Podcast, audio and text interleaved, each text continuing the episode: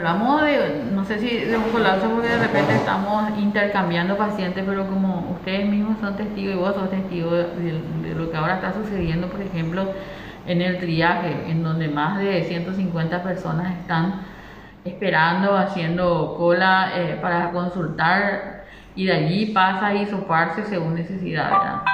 Sí, cuando hablamos de esta eh, situación, de este momento extremo por el cual está atravesando el Hospital eh, Nacional de Itagüí, hablamos cama de terapia intensiva, cama de terapia intermedia. Camas de terapia intensiva, camas de internación y de terapia intermedia. De terapia intermedia. ahora mismo, antes de las, a las 6 de la mañana, ya tenemos 6 pedidos para la terapia eh, del, mismo, del mismo modular, del mismo, de la misma área de internación. Porque tiene que saber que los pacientes llegan, necesitan internación y allí mismo pueden complicarse. O sea, que quiere decir que no podemos recibir ni siquiera en estos momentos pacientes externos para la terapia intensiva porque tenemos ya nuestras propias urgencias. Las más de 120 camas de internación y las 82 camas de terapia intensiva se encuentran saturadas. Y esperando que alguien fallezca o esperando un alta y moviendo, cambiando pacientes que están ya mejorados dentro de la terapia pasan a la internación. Sí, menciona, Esa es la realidad así en estos momentos. Usted menciona el hecho de que ya hoy a las 6 de la mañana tenía varios pedidos, tenía seis pedidos ya para la terapia. Para terapia intensiva. Eh, más o menos esa, esa, es la cifra, la cantidad, es más, es menos, oscila en ese, en ese rango a diario. A diario, te hablo solamente de lo que en el mismo, en la misma internación están necesitando terapia, o sea, acá mismo en, el hospital.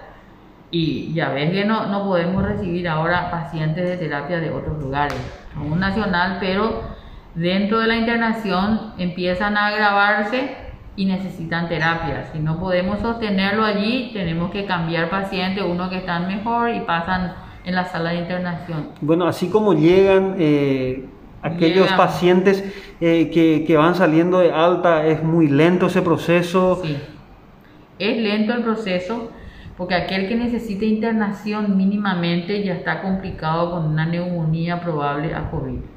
Eso significa internación, antibiótico terapia y mínimo 10 días de internación. ¿En, en cuanto... en un, en un, te hablo, eso, en donde más se, se da eso es en el área de internación que tiene 120 camas. Pero una vez ingresado a la terapia sigue las estadías supera los 15 días. Los 15 días. Y en cuanto a insumos, directora, eh, ¿cómo está el hospital? En cuanto a insumos, no nos faltan, o sea, drogas sedantes como anteriormente teníamos problemas, no tenemos problemas. El principal tratamiento para el COVID, ya sabes que es el oxígeno, que tenemos eh, todo corregido, eso está bien. Tenemos los sedantes eh, y las pequeñas cosas que faltan o cosas especiales para pacientes que están complicados con infecciones intrahospitalarias, allí ahí es donde sí Cutivo entra a, y también tiene el oso estanco, van a ver, vas a ver allá afuera que ya están con las recetas de las diferentes terapias. Son seis salas de 16 pacientes de terapia intensiva. Sí, eh, directora, eh, mencionaba fuera de micrófonos, eh, nos comentaba que la mayor cantidad de pacientes viene de Itagua, Ita, Capiatá. En estos momentos, obviamente, el volcán está, como yo dije también y tuite eso, está en central. Y en este hospital, más del 50%, estamos hablando de Itagua, Ita, Capiatá San Lorenzo.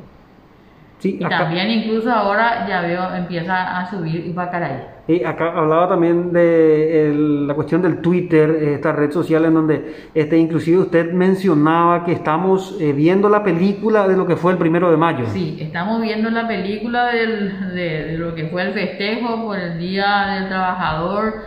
Y, y bueno, todavía no, ahora vienen días mucho más duros que van a ser posterior a este feriado largo que fue el Día de la Madre en el que todo el se fueron todos, se volcaron todo al interior llevando al virus probablemente, hay muchos asintomáticos y, y todas las aglomeraciones que se dieron a nivel del centro que, no sé, que hay que parar. Acá yo no voy a, a decir, pero somos, todos somos responsables, si el Ministerio de Salud, nosotros que estamos en la atención, yo no estoy adelante, Pero de todas formas también la ciudadanía tiene que entender que no es que te pones una dosis de vacuna y estás protegido. O sea, nosotros somos corresponsables entre sí, porque si le llevas el virus a tu casa, a tu papá, a tu mamá, a tu abuelo, entonces quiere decir que todos somos corresponsables de actuar y cuidarnos en la medida que, sea posible. Y eso es simple. Lo que te salva y la diferencia entre la vida y la muerte en este momento es la mascarilla. No el lavado de, de manos. No hay de otra. Por más que uno llegue a una vacunación de toda la población, una dosis todavía no te cubre. Van a pasar tres semanas para ponerte la segunda y a partir de allí tres semanas para que tengas inmunidad. Y no hay ninguna vacuna que te asegure no, no, no contagiarte, solamente que te va, vamos a tratar de disminuir la tasa de internación y no haber tantos casos graves. Pero hay un 10% que igual va a ir y va a terminar en eso. Bueno, lo cierto y lo concreto, eh, directora, que aquí en el Hospital Nacional de Itagua, en estos momentos la terapia intensiva está llena, está completa y este, aquellos que puedan llegar eh, van a tener que indefectiblemente esperar y aguardar que se desocupe. Lo peor es que no, se, no puede esperar. Eh, ese es el asunto. Lo peor es que no puede esperar. Yo no puedo tener un paciente porque no hay lugar, hasta la terapia intermedia está llena. Anoche nos llega un joven en malas condiciones y estamos hablando ya del día 15 de su enfermedad y sin embargo llegó en mal estado. Y eso nos pone a nosotros también en una situación límite porque al final después van a decir no le, no, no le metieron y no es, nadie puede sacarle un respirador. Acá no hay amparo que valga en estos momentos ni con cinco, porque yo no puedo determinar y sacar el respirador a uno para ponerle a otro. Está.